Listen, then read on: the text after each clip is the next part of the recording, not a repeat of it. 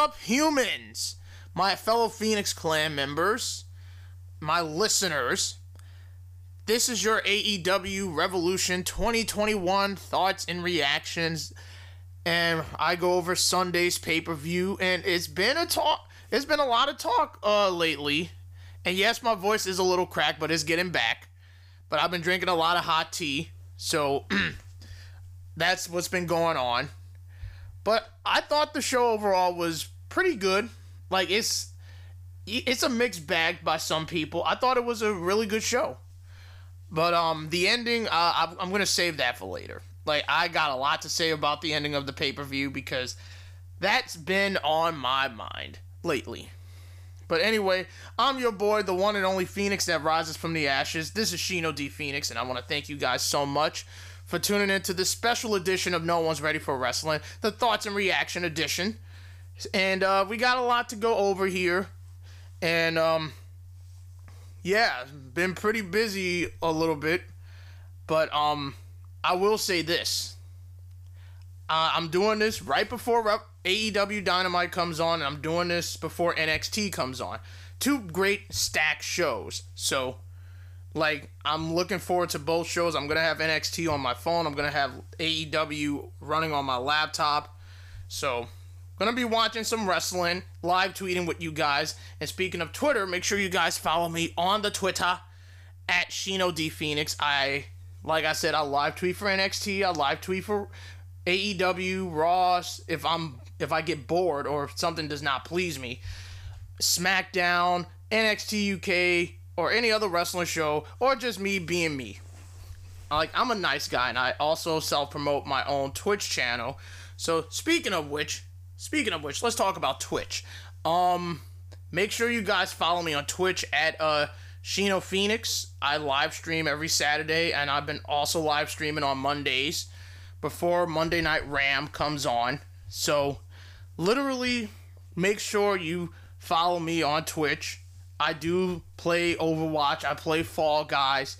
I just got Apex Legends for free. I might play that. I, I kind of suck at that game, so you, you're going to see me suck playing Apex Legends. So I'm going to give that a try on uh, on Twitch, possibly on Monday, I guess. I don't know.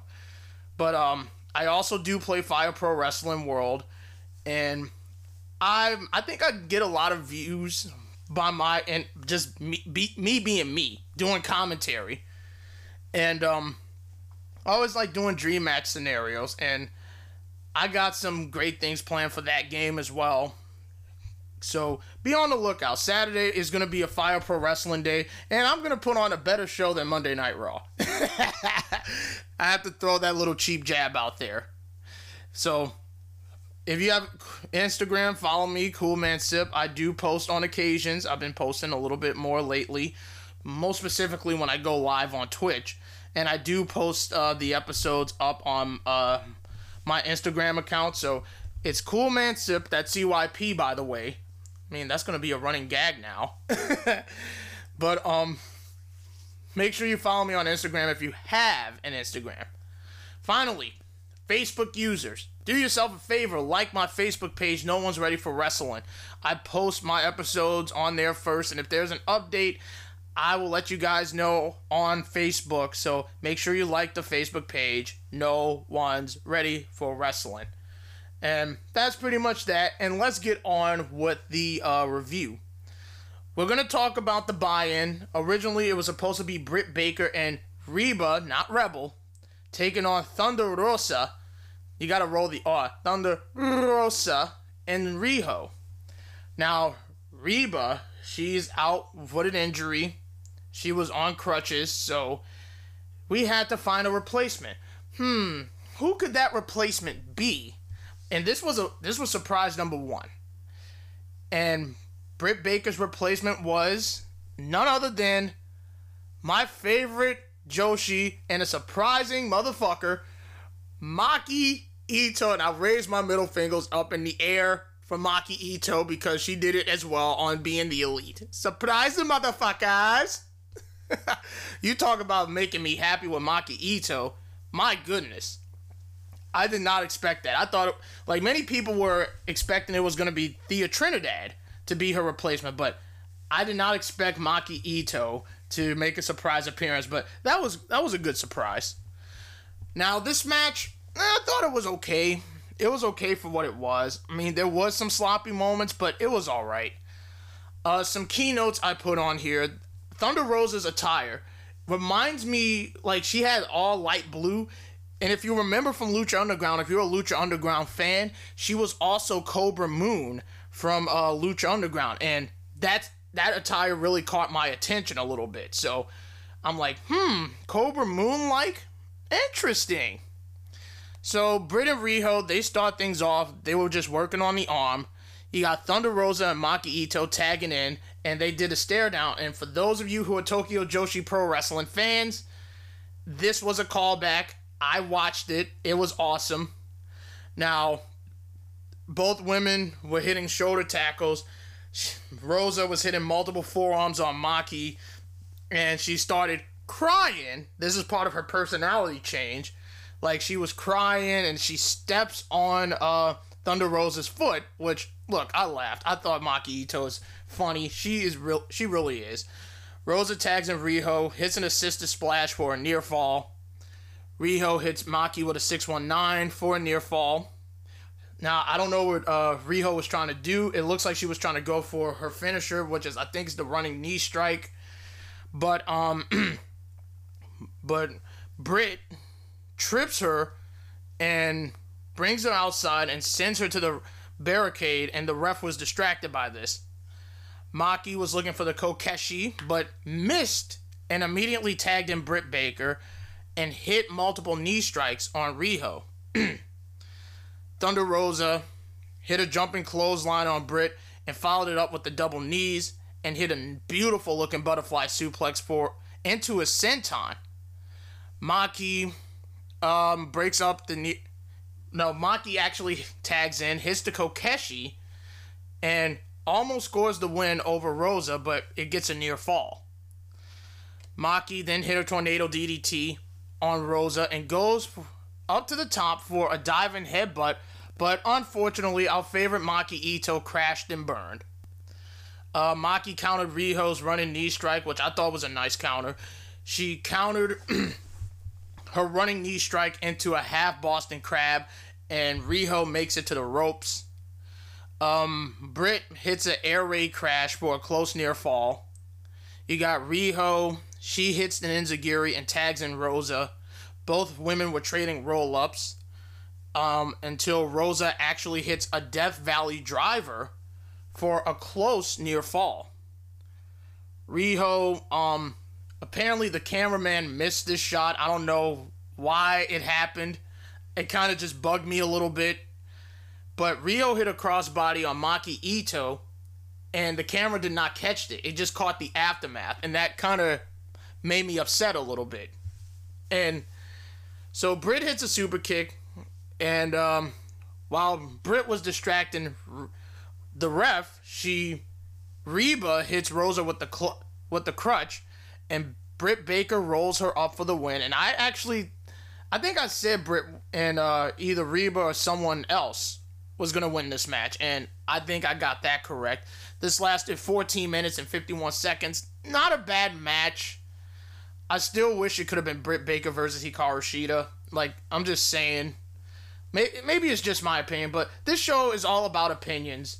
So you could agree with me, you could respectfully disagree with me. Everybody has a fucking opinion. Now let's get into the main card, and I'm probably gonna drink some tea again right after I'm done recording. I thought the opening match between MJF and Chris Jericho versus the Young Bucks was really good. It was a really good opening match. Now Jericho and Nick Jackson, they started things off. Nick immediately grounds and pounds Jericho, and Matt does the same to MJF. Both teams were brawling on the outside. The Young Bucks hit a stereo suicidas on Jericho and MJF. We go back to the ring. The Bucks applied the sharpshooter on Jericho and MJF separately. Matt makes a tag. He spears Jericho. Nick tags in and hits a senton uh, on Jericho, or more like a swanton, for a two count.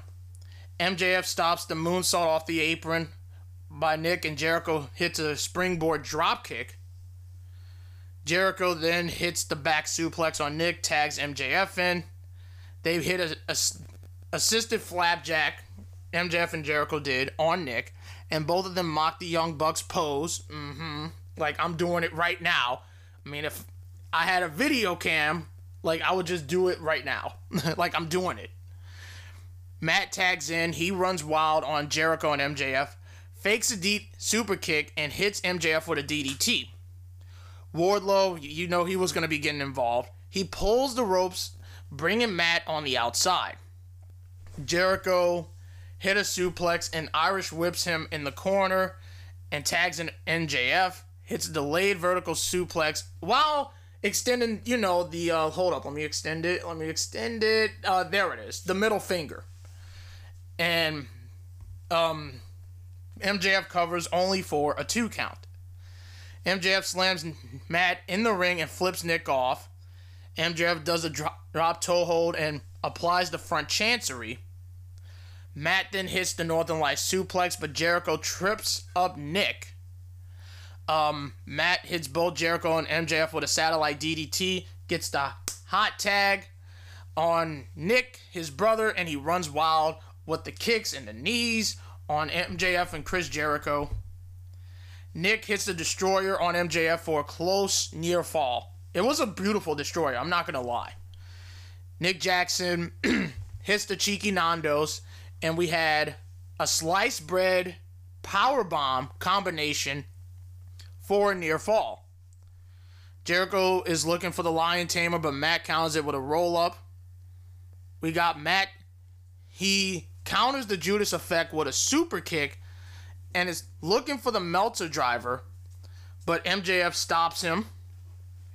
Um, Jericho hits a pile driver on Matt and applies the Lion Tamer on Nick. Matt tags in, and Jericho counters a super kick into a Lion Tamer. We got MJF tagging him. He goes for the backslide for a near fall. MJF counters a Rana into a power bomb for a near fall, which I thought was pretty good. He does the suck it, which you know the Young Bucks can't do that because they got ceased and desist, but MJF could do it. Just saying. Jericho counters Nick with a code breaker, like trying to go for the uh, Meltzer driver, if I'm correct, or the Indy Taker. He counters Nick with a code breaker. MJF covers Matt for a near fall. Behind the ref's back, Jericho hits Matt with a flo- with his uh, bat, Floyd, and MJF hits the Heat Seeker for a close, very close near fall. Um, Nick and Matt they hit stereo cross bodies, and I, I know it's a cliche, and this is something that irks me a little bit. Just let me stand there and wait for me to catch you. It's like a cliche. I, I don't know why. It just bugs me. Maybe it's just me, but like I understand it's for safety measures, but it, it just looks so goofy. But um you had Nick doing a crossbody on Jericho. You had Matt doing a crossbody on the outside to uh, Matt Jackson. Now, the climax came when Jericho hit the Judas effect, but it wasn't on the Young Bucks. No, it was on Wardlow who was trying to distract. And Nick rolls up Jericho for a near fall. The Young Bucks they countered the Lionsault with su- with a super kick, hit the BTE trigger, and um, they cover one, two. MJF breaks it up. They hit multiple super kicks. It's a party. Trust me, I would gladly take a super kick from Matt and Nick, and I will get it on camera. And I really mean it. So the Young Bucks they super kicked the shit out of him like a ping pong, and and that was MJF I'm talking about by the way. They super kicked uh, Jericho. They hit the Meltzer driver. One, two, three. The Young Bucks are still your AEW Tag Team Champions. Now I know later during the show, I know Alex Marvez was interviewing um, the Inner Circle and I know Jericho said they're gonna have like, I know they're gonna be doing something like having an, in, just an interaction. There's going to be changes in AEW. I paid attention mostly to MJF's face because he was staring a direct hole at Chris Jericho. So it looks like tonight we might be seeing MJF showing his true colors, or he is going to lead the inner circle and not Jericho. So I think that's what's going to happen. But this match lasted 17 minutes and 49 seconds. R- really good opening match. I'm not going to lie. I thought this was good. I'm not going to say it was excellent. It was good. Really, really good, in my honest opinion. So we got the Casino Tag Team Battle Royal. This match lasted um 26 minutes and 49 seconds. This was your typical uh, tag team battle royal until the end, which I will just give my thoughts on that. But just to give you the order, we had QT Marshall and Dustin Rhodes of the Natural Nightmares, 5 and 10 of the Dark Order. We got a lot of Dark Order representatives right here. Santana and Ortiz. Oh, sorry, Arrow. My dog did not like me rolling the R's. Matt and Mike Sydal. Um, Evil Uno and Stu Grayson of the Dark Order. Austin and Colton Gunn of the Gun Club. Uh, Peter Avalon and Cesar Bononi. Varsity Blondes. Bear Countries. Luchasaurus and Jurassic Express. No, Jungle Boy of Jurassic Express. Oh, sorry, I-, I love this song. I love this song. Um, The Butcher and The Blade. Private Party, SCU, Pac and Fenix of Death Triangle, and Alex Reynolds and John Silver of the Dark Order. Huh. No FTR, I see. I'm just, saying. I mean, you could have just put FTR on there, but I mean, I think there's a conspiracy against them. I'm just saying. Anyway, um, anyway, order of elimination, and I'll talk about some of the eliminations. Five was the first eliminated by QT Marshall. Mike Sydal was eliminated by Santana and Ortiz. Matt Sydal was eliminated by Santana, so that means the Sydal brothers were the first team eliminated. Peter Avalon was eliminated by Austin Gunn. The Gun Club were eliminated by QT Marshall. Now, there was a back and forth between Dustin and uh, QT, and uh, QT eliminated himself and he just spat in the direction of Dustin Rhodes. So, slow heel turn coming. So, be on the lookout. Be on the lookout for that. Stu Grayson was eliminated by Bear Country. Ortiz was eliminated by Jungle Boy. Cesar Bononi was eliminated by Luchasaurus. So, Peter Avalon and Cesar Bononi were the third team uh, eliminated. Griff Garrison was eliminated by Luchasaurus. Evil Uno, and I gotta call them out on this. Um, Marko Stunt, he hit a Rana on uh, Evil Uno, and it did not look good. And I felt bad for Evil Uno. He had to run to the, literally run to the um, the turnbuckle, not the turnbuckle, the ring post, and get himself eliminated. It looked bad. And I think Botchamania is going to have a field day with that one. That looked terrible. Brian Pillman Jr. was eliminated by the Butcher, so Varsity Blondes, no more. And so is the Dark Orders, Evil Uno, and Stu Grayson. Speaking of Dark Orders, no more. 10 was eliminated by the Blade, so 5 and 10 are gone. Night, natural Nightmares are gone. Dustin Rhodes was eliminated by Butcher, the Blade, and the lovely Bunny Allie. Luchasaurus was eliminated by Bear Country. Bear Country, they got eliminated by the Butcher himself. Marq Quen was eliminated by Pac. The Blade was eliminated by Fenix. Isiah Kassidy was eliminated by Reynolds and Silver, so private parties no more.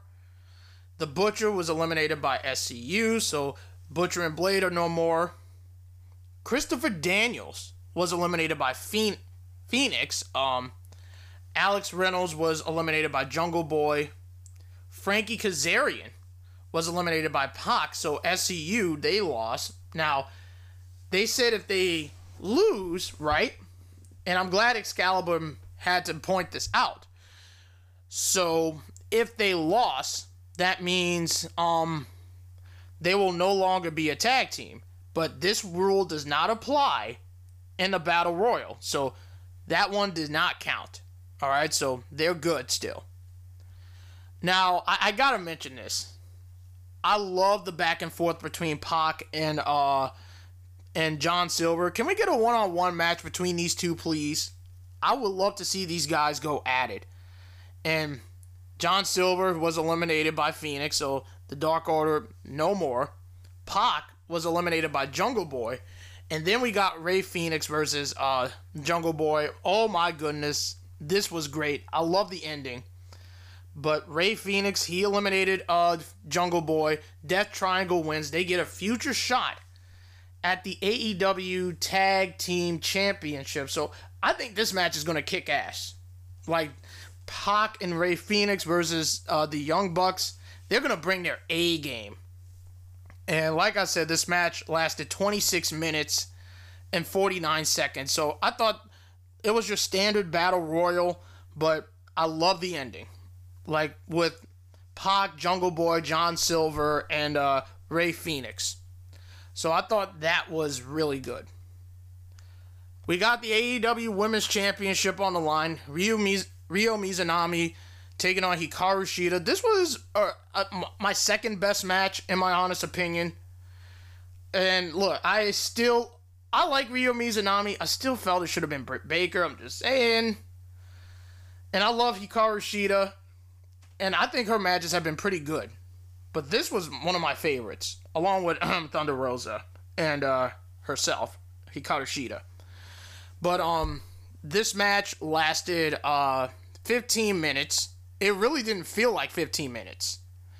But um, Shida, Mizunami, they shake hands, and Hikaru avoided a cheap shot from Ryo. Ryo fires up with shoulder ta- with a shoulder tackle, and in the corner she hits the machine gun chops on Shida. Shida comes back with a Rana and hits a jumping knee strike in the corner. Shida sets up a chair on the outside and is looking for the jumping knee, but Mizunami counters it with a power bomb over the barricade, which I thought looked pretty cool. Uh, Mizunami hits multiple leg drops on Shida for a near fall. We got Shida connecting with a top rope drop kick for a near fall. Ryo escapes the uh, Falcon Arrow and clothesline Shida out of the ring. And and on the ramp, we have Shida hitting the bastard driver on the outside and gets her and goes back in the ring, hits a second rope superplex for a near fall. Mizunami, she comes back, laying down headbutts and strikes, and you got Shida going back and forth with strikes, and she knocks her down with two lariats and for a near fall, which um, Mizunami did. Shida hit a running knee, which fires up Mizunami with a lariat, which fires up Shida to connect the Tamashi knee strike, but both women are down. Mizunami connects with a high angle Uranagi, follows it up with a spear, and goes up top, hits a diving leg drop for a close near fall. That was like a 2.9 near fall. Uh, Mizunami hits a body slam, but Shida reversed it with a desperate roll up escape. But the rep didn't count. Like, she just rolled up out of the desperation escape. Um, Shida, she hits a straight jacket suplex, but Mizunami hits her in the neck with a lariat. Hikaru Shida hits the Falcon Arrow. She did the deal. She did the deal. One, two, no. Nobody kicks out of the Falcon Arrow. Shida was looking for the Tamashi, but Mizunami counters with a lariat. Shida then hits a jumping knee strike. Then she, um, fast forwarding a little bit, she poked Ryo in the eye and rolls her up for a near fall. We got Shida hitting a Tamashi, but Ryo rolls her up for a near fall. Shida hits another Tamashi for another near fall. And I'm like, oh my goodness. And and Hikaru connects with the corkscrew Tamashi, and she retains. And I'm like, eh, that was great. It was great. These two women have great chemistry, but I was starting to get a little just tired a little bit, but it was still a great match. Like I said, it lasted 15 minutes and 15 seconds. It really did not feel like 15 minutes. So post match, Nyla attacks Shida and Mizunami. Britt Baker and Maki Ito attack, and you you got Reba hitting Shida with the crutch until Thunder Rosa comes out and the heels escape. So tonight we got a six woman tag match between Maki, Nyla, and Britt versus Hikaru Shida, Ryo Mizunami, and uh, Thunder Rosa. So that's what's gonna happen on uh on tonight's Dynamite. Miro and Kip Sabian versus best friends. Let me be real for one second. I'm glad that Miro is showcasing how much of a monster he could be. But unfortunately, I know that this feud is going to continue. So, Kip Sabian and Miro, they were attacked pre match by uh no, Kip Sabian and Miro attacked best friends pre-match like right before and uh Miro sends Chuck through the glass door and he's like play my music. Now Miro like you can see like the cut on Chuck's head. Like you can see blood coming out. Miro's telling him I could stop this. All you have to do is stop. But Chuck tells Bryce Rim, Remsburg to ring the damn bell.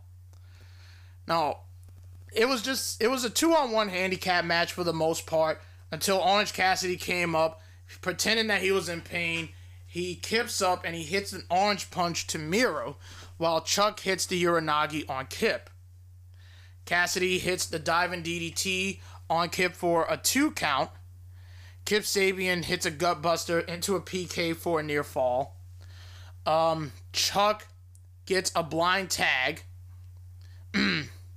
gets a blind tag. And Cassidy hits a Rana DDT. And Best Friends hit the beach break. And Chuck hits a pile driver on Kip for a near fall. Cassidy hits the Stun Dog Millionaire, which is literally one of my favorite moves. I love it. It's beautiful. Like, I just love how fluid in motion it looks. Mark Andrews did it. Now Orange Cassidy's doing it. Who else could do the Stun Dog Millionaire? Let me know. But Cassidy hits the Stun Dog Millionaire into an orange punch on Miro. Now Miro, now this is a key factor here. Miro drove Cassidy into Penelope Ford and hits a high kick on Orange Cassidy. Miro, he tells Kip to get up and tag me in while he was checking on Penelope. So Kip tags in. No, not Kip. He tags Miro and Chuck rolls up Miro for a two count. He connects the high kick and then the Machka super kick. And a, he applies the game over and Chuck taps out. This was 7 minutes and 54 seconds. Uh, that's how long that match was. I will say this. I will say this. At least Miro got to showcase how great he is. But like I said, unfortunately, we're continuing this storyline. Maybe this may tease a little bit of dissension between Kip and um and Miro because if he watches what he did, he shoved Orange Cassidy to Penelope. That could tease some dissension, you know? And I think that's where they might go with it. So I hope that's the plan because I think Miro needs to go out on his own and not be a part of this stupid storyline. I'm just saying, it's my opinion. You could disagree if you want to. But that's how I really feel about it. We got a big money match Hangman Page versus Matt Hardy. This was okay, in my honest opinion. Um, I will say this I love the ending of the match. It was really good. Just I thought this was really creative, in my honest opinion. So we got Hangman. He counters the headlock into a back suplex, follows it up with chops. Page hit a fallaway slam and kips up and is looking for the buckshot lariat, but Matt rolls out of the ring. On the outside, Hangman sends Matt gut first on the barricade and hits a diving sledge like chop on uh, the outside. Matt sends Hangman's hand on the ring post, and I cringed at this because I know pain when I feel it. Seeing him bending the fingers back gives me that Pete Dunne vibe a little bit. Matt sends Hangman's hand. Uh, now he traps his hand, also his arm as well, on the steel steps, and he drop kicks the steel steps, doing more damage to the hand and the arm, trying to neutralize the buckshot lariat. Um, back in the ring, Matt bites the middle finger. I paid close attention to that. He was biting the middle finger while bending the other fingers back on his right hand, which is Page's right hand. He Irish whips Page so hard into the turnbuckle. Page comes back with a rebound lariat. And he counters a side effect into a crucifix pin, which I thought was pretty good for a two count. Page hits a Death Valley driver for a close near fall. On the outside, Matt Hardy hits Page with the twist of fate. And back in the ring, Matt Hardy, he hits a suplex like while Page was trying to hold on, he was trying to hold on to his injured right hand, but it wasn't enough. The pain was too much. But um, Matt suplexed him, covers near fall. Both men they started hitting clotheslines on each other, but Page hit a discus lariat, and on the outside he hits a moonsault. And commentary mentioned that um his arm, like his elbow, hit the uh, barricade Page hits a high crossbody for a near fall. You know, let me. It's just a cliche. Let me stand there and wait for me to catch you. Like, just saying. Like I said, it's just me.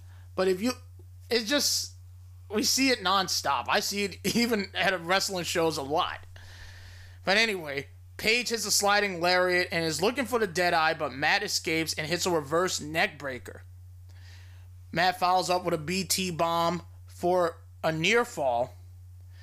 Now, Page connects the dead eye, and he had the match won until Private Party showed up. Page was focusing on Private Party, like he hit a suicide dive, taking out Isiah Kassidy, and I think he hit another one on Marq Quen. Hangman was looking for the buckshot lariat, but Matt countered it with a side effect, which was a good counter, and he hit a twist of fate for a near fall. So Matt is telling Private Party, go, come on, come on, until the Dark Order came out and cleaned house. Now, this is the ending I was talking about.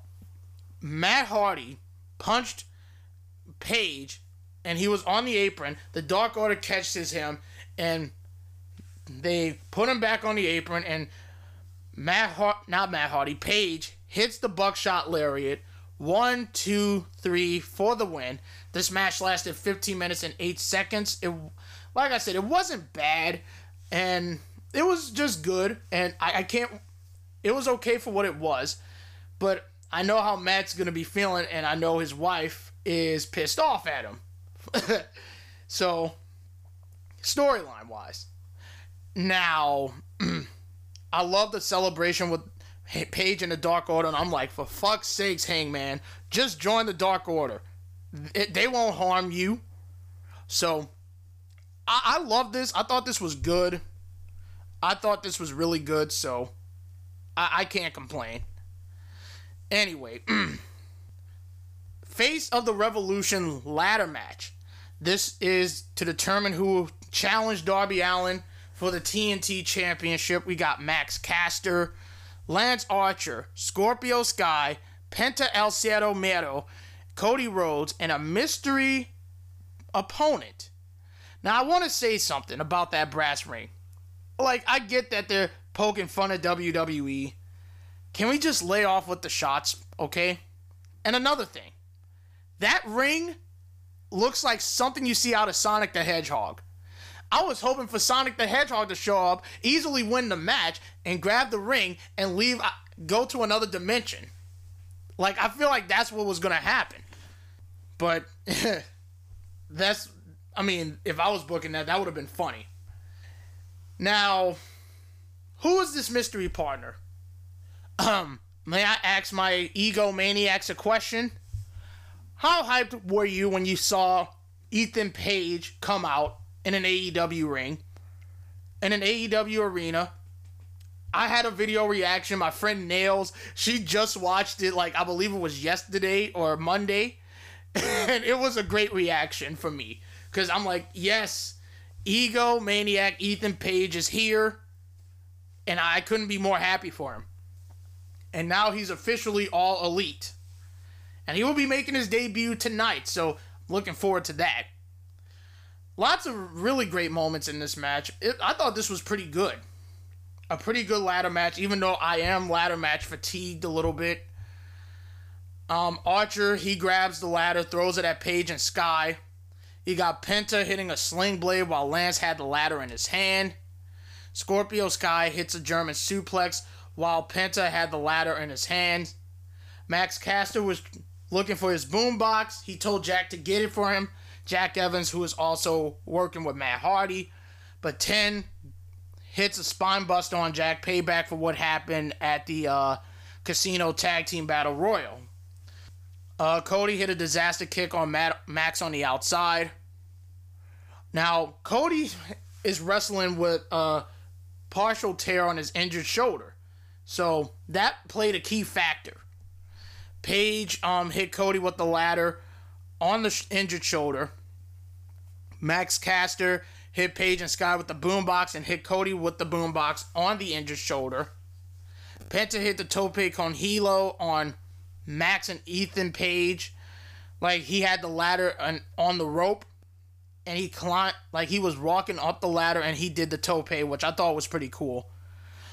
Ethan Page hit a slingshot cutter on Lance Archer on the ladder, and Page hit a splash mountain, which is like the razor's edge, on uh, Sky through the ladder on Archer, which I thought was really nice. Cody hit a disaster hits a climate Penta with a disaster kick. Penta hits a super kick or the thrust kick, goes on the apron, on the stack ladder that was there conveniently. He hits a fucking Canadian destroyer on Cody and he landed hard on the shoulder.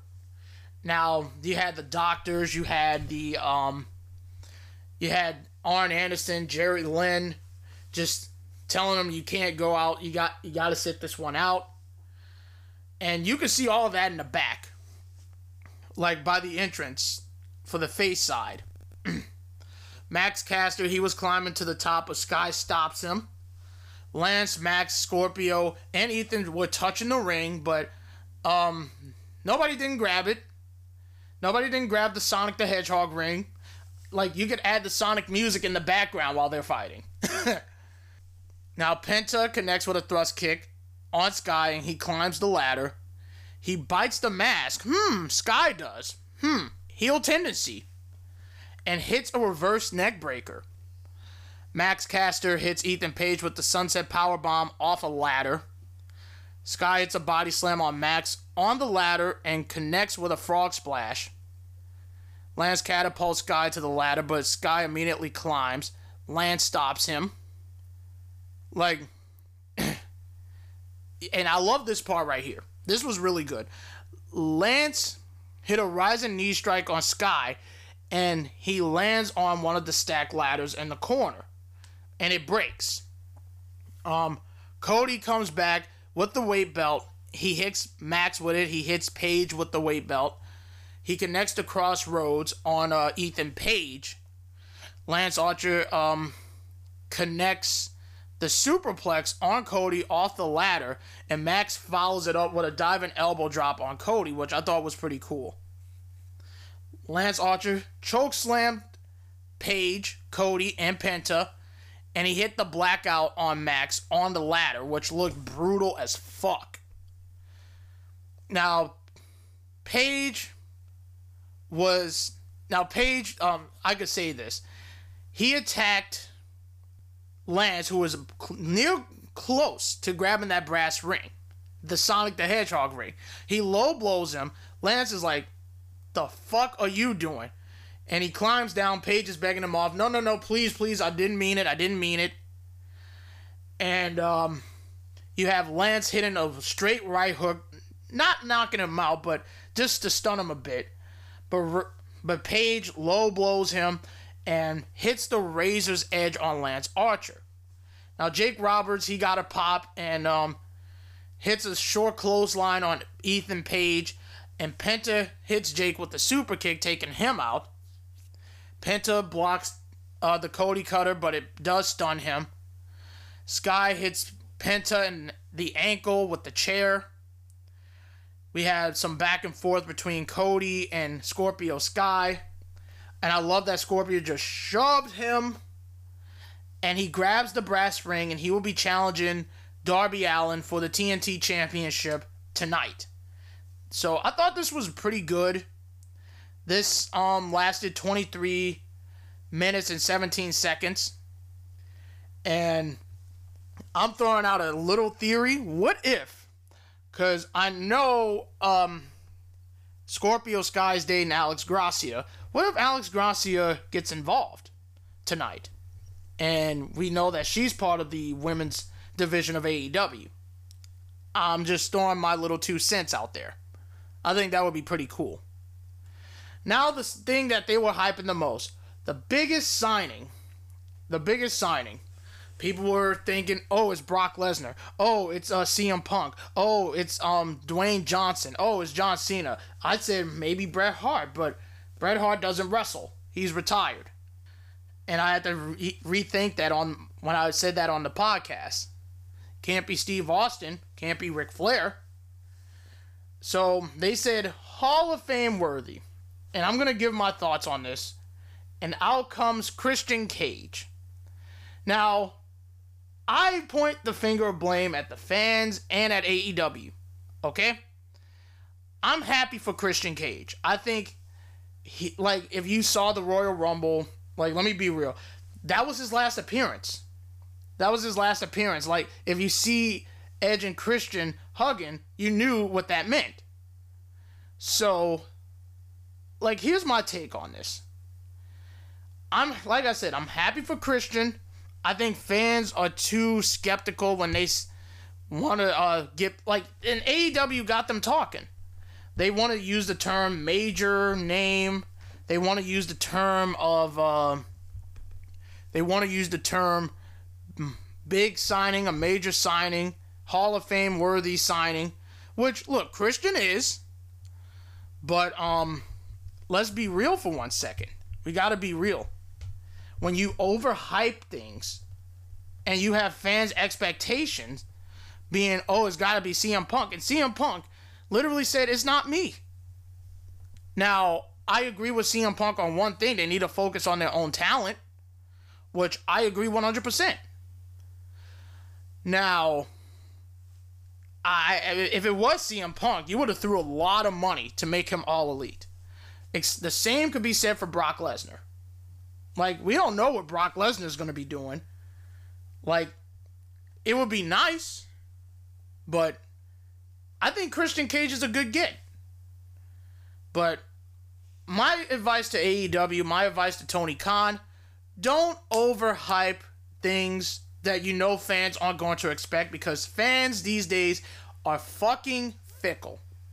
Okay? Fans are fickle and they expect someone big. They expect someone that's going to change the landscape of AEW. You know how fans are. So that's how I see things right now. But um I just want to give my thoughts on that. I think Christian Cage if he wanted to end his career on his own terms, th- fine by me. Fine by me if he wants to do it here. I don't have a problem with it. Plain and simple. Um, I thought the street fight between Darby Allin and Sting versus Brian Cage and Ricky Starks was excellent. This was the best match on the entire show. In my honest opinion, this was amazing. Now, my only critique with that cinematic match is simple. I would have done away with the commentary. Like, that's what made the Boneyard match stand out, in my honest opinion. Like you didn't have to have commentary. Let them say what they got to say. Just just don't add commentary on a cinematic match. Let it play out. But this was excellent. And this was all Darby Allin. Like this was Darby's cinema idea. And it felt like I was watching a movie. A badass movie at that. Like it was so great. That I can't even put it in words. I took a little bit of notes on this one. This lasted 13 minutes and 52 seconds, and Sting looked great. He looked great. I think he's best. His best matches are cinematic ones, because it just shows how uh, good he really is. But um, like Justin Barrasso on Sports Illustrated said that it was a massive success. This was all Darby, and I gotta give props to Darby because it just showed his creative side. I loved it. I thought it was great. Now I do Sting's face paint. He got the iconic one on one side, and he got the uh, Darby Allin face paint on the other, which I thought was pretty cool. Now we're in this ring. Cage like some key moments. Cage he threw a tire at a guy wearing a Sting mask, and he powerbombed another one who was wearing a Sting mask on the apron. Sting hit a Stinger splash on Ricky Starks on the ring, and they zoomed in to Cage and Darby Allin, which I thought was really nice. Um, he slams Darby headfirst in the wall, and he gorilla presses Darby on the door, which I thought looked badass. Fast forwarding a little bit, you had Sting chasing Starks with a baseball bat, and Stark tells him, and I gotta say, my boy Ricky Starks, my NOLA boy, represent New Louisiana, baby. He tells Sting that he's nothing without the bat. Brian Cage walks up the stairs and while holding Darby in a vertical suplex position, which I thought looked badass, and he slammed him on the trash can. Now Sting and Darby Allin they team up on Cage. Fast forwarding a little bit, Starks hits Sting with a huge garbage can right in the leg, which I laughed. I thought that was pretty funny. Sting uses one of the uh, drawers to low blow uh, Starks, and he helped Darby Allin when Brian Cage was about to hit the Weapon X, and he had a fire extinguisher and he used it on Cage. And Darby hit Cage with a bottle, like a, a glass bottle, and both men powerbomb Cage through a chair. Starks hit Sting with a 2x4, and Darby, he hit a coffin drop on Starks. Uh, like, it was off, like, one of the railings that you see. Like, hit a coffin drop on Starks, and I thought this was silly. Will Hobbs did not need to wear a mask. He really didn't. Like, I knew it was Hobbs when I saw him. He comes out, he attacks Allin. Hook judo tosses him, which I thought looked pretty good. And I gotta say this about Hook. He looks in great shape, though. Cage, he rams Sting on the wall. Yeah, and this was a brutal, brutal spot. Cage and Hobbs, they were seesawing Darby Allin, and they threw him in the glass, like one of the glass windows, which was brutal as fuck. Cage hit Sting in the back with a shovel. And you have Team Taz just ganging up on Sting. You see Darby crawling, and this was a nice black shot.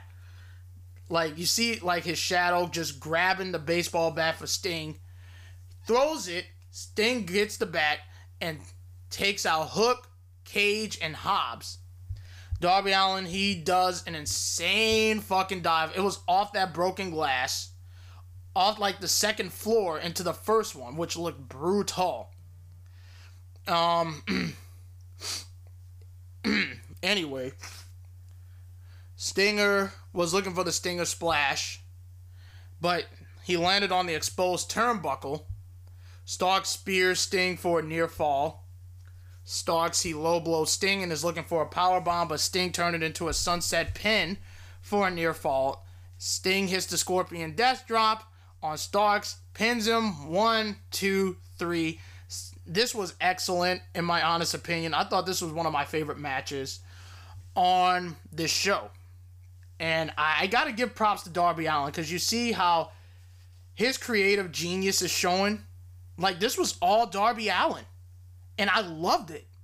I really do. I thought this was great, and it got me pumped. So, so that's that. But literally, watch that match. If you don't have AEW Revolution, watch that match. You'll thank me later. Then we get to the main event. the exploding barbed wire death match for the AEW World Championship. Jon Moxley taking on Kenny Omega. Um, this was a good match, a good main event match, really good at that. But it was ruined by the ending when the ring exploded, which we will get into later. So Moxley hits the back suplex, but Omega still had the headlock on Jon. Jon clotheslined Omega out of the ring into the ramp. Mox grabs the barbed wire bat and hits Omega with it.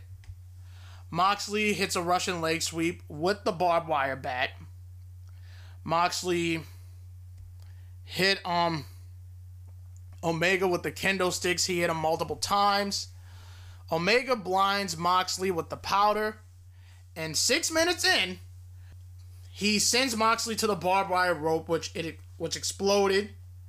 Omega walks on Moxley with the kendo sticks while he wails on him with the kendo stick and slams his leg, Moxley's leg, on the trash can. Omega connects the Kotaro Krusher on Moxley through the trash can for a near fall. Omega applies the figure four, and you can see crimson blood on Moxley's forehead. And he applies the figure four on Moxley. He was looking for something to break the hold. And he gets this barbed wire chair and he just saws it into Omega's leg, which looked fucking brutal as fuck. Omega sends Moxley through the barbed wire table in the turnbuckle, and you just see it just piercing through his shirt and just, ugh. And I know this match is not everyone's cup of coffee, but it was brutality at its finest. Omega hits a second rope moonsault for a near fall. Omega was trying to look for the figure four, but he shoves Omega through the barbed wire ropes chest first, and it exploded. And it literally exploded in his face. And he hits a drop kick, and Omega went landed on the barbed wire rope, which exploded, and on the back, which looked brutal. Moxley then hit a pump handle suplex on the barbed wire on Omega through the barbed wire table, which looked brutal. Moxley was looking for the paradigm shift, but Omega escapes. Kenny was looking for the one winged angel, but Jon hits a suplex on Kenny, and you can see the back of his head landing on the barbed wire bat. Moxley hit a side slam on Omega through the barbed wire chair, which looked brutal. Um, he grabs a barbed wire, wrapped it around his arm like he did with Eddie Kingston. He hits t- Kenny hits two snapdragons, and Moxley turns him inside out with the lariat. Both men are down. On the apron, they were brawling. Moxley hits a fucking paradigm shift off the apron and onto the barbed wire table, which exploded, and Omega's landed on the top of his head while Moxley was like trapped in the barbed wire. That looked brutal. Well, that was fast forwarding, but rewinding, Moxley was looking for the paradigm shift, but Omega shoved him in the ropes and it exploded. Totally forgot to mention that. Moxley, he grabs a longer barbed wire, brings him back to the ring, and hits him in the face with the barbed wire repeatedly. We had 10 minutes remaining until the ring explodes. Moxley hits a pile driver for a close near fall.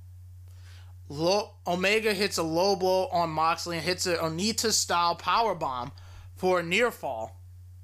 Omega hits two V triggers, hits a one winged angel, but Moxley puts his leg on the ropes, which causes the rope to explode in his face. Now the Good Brothers they came out and I just like uh, as as much as I love Gallows and Anderson I'm like come on, we don't need you shouldn't have came out.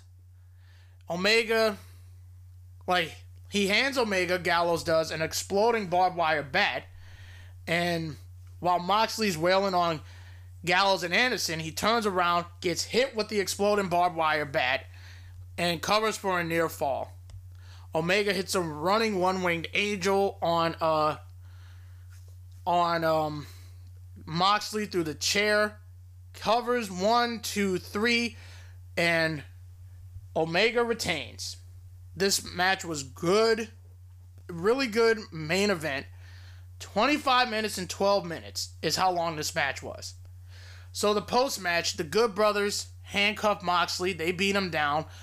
Omega grinds the barbed wire bat and um, Moxley's head. 60 seconds until the ring explodes. They hightail out of it, and Eddie Kingston tries to get Moxley out of there, but he shields him, and yeah, 10, 9, 8, 7, 6, 5, 4, 3, 2, 1.